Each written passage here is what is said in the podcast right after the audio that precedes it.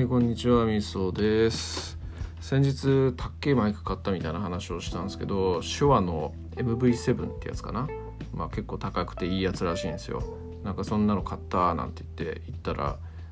マジっすかみたいな、そんな反応をいただいたぐらいのものなんで、いいマイクなんですね。はい、クソお父さんが全員それを使ってるっていうことで、まあすげえいいマイク使ってんだ、そしてこれが代表的なものだし、クソお父さんにあやかるかみたいな感じで買ったんですけど、まあそういうね、皆さんが憧れるようなマイクということはそういう反応で知ったというところでしたね。はい。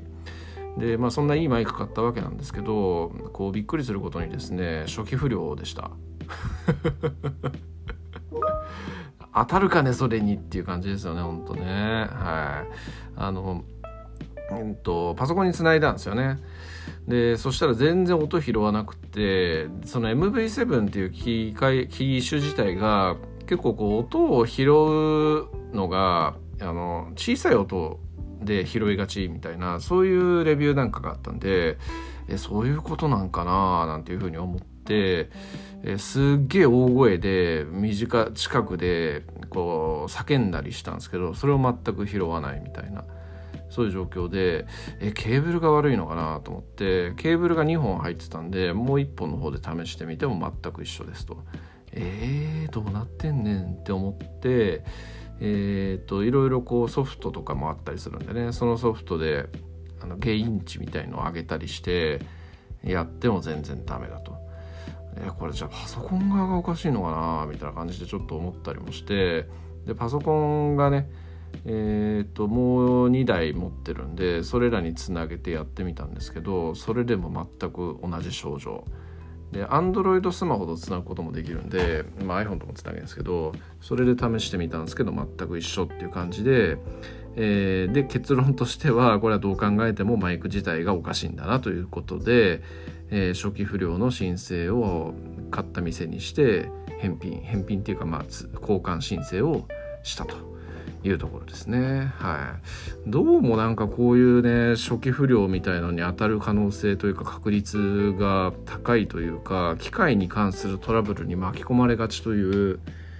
気がするんですよね。ガジェットいっぱい買ってるとそういうのに当たるっていうのは確率論的に当たり前なのかもしれないですけど、まあ、それにしても当たりすぎじゃねえかなみたいな感じで思わなくもないという感じなんですよね。一昨年ぐらいにウォークマンを買ったんですよ。でそのウォークマンを中古で買ったんですよ。別に新品買うほどのことでもねえなみたいな感じで思って、でそしたらそのロックがねかかってて、と思って、でそのロックナンバーとかを、まあ、1111とか1234とかそういうので外れるのかなと思って試みたんですけど、外れずに、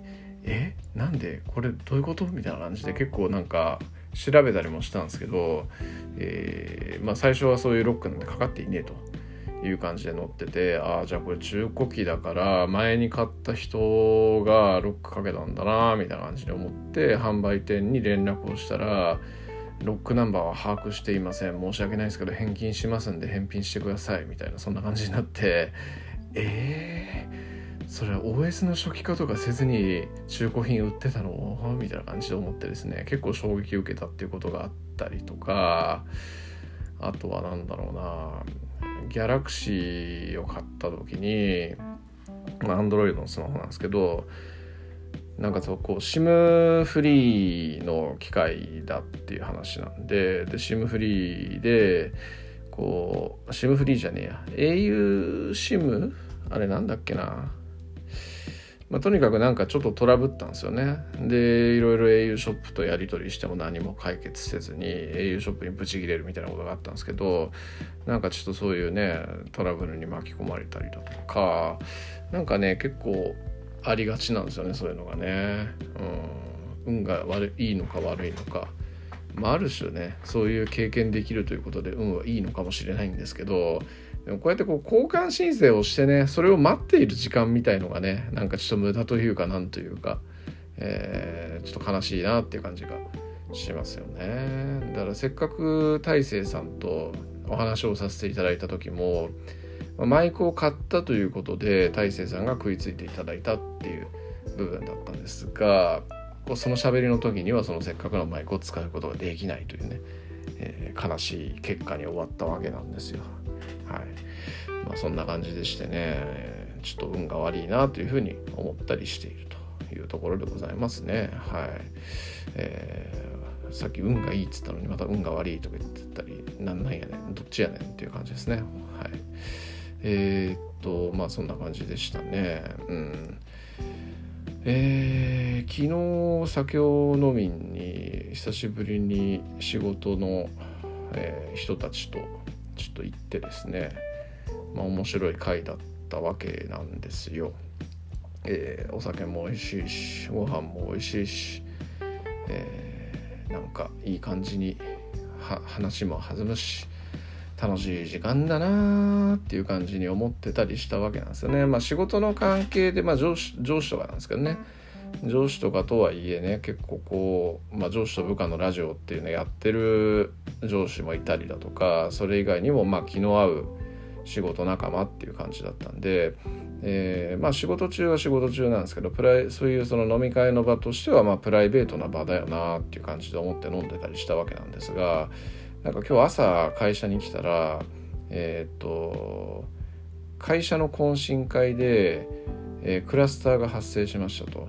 で、6月中に発生しましたと。で、6月中は懇親会っていうのを人数制限してたはずなのに、大規模でやりやがってふざけんじゃねえこの野郎ボケかすクソみたいな感じの通達が出てて、でそういうとんでもないことをやったので、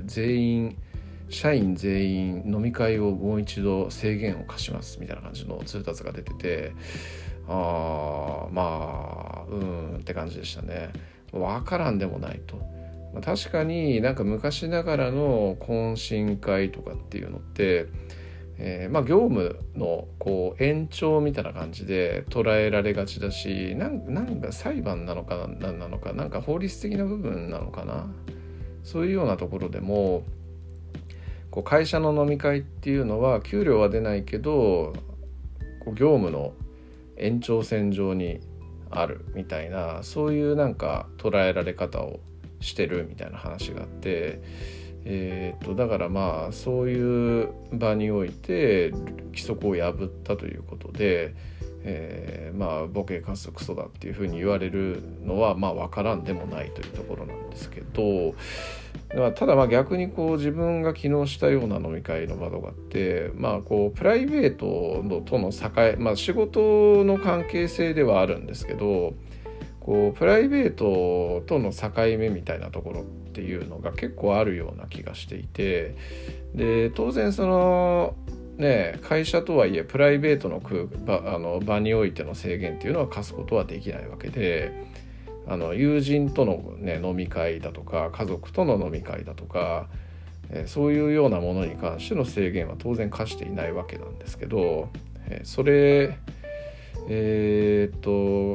ら会社のそういうね、仲のいい人たちとの飲み会っていうのを制限するっていうところの境目ってどこなんだろうなみたいな感じでちょっと考えさせられた部分というところが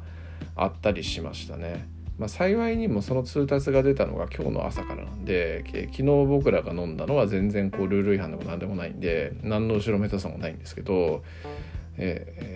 まあなんか今後に関してはね、もしそういうことをやったりしたらルール違反だっつって言われてしまうと。でそれがもしバレた場合は、罰則されるの対象になってしまうみたいな、そういうところもあったりするんで、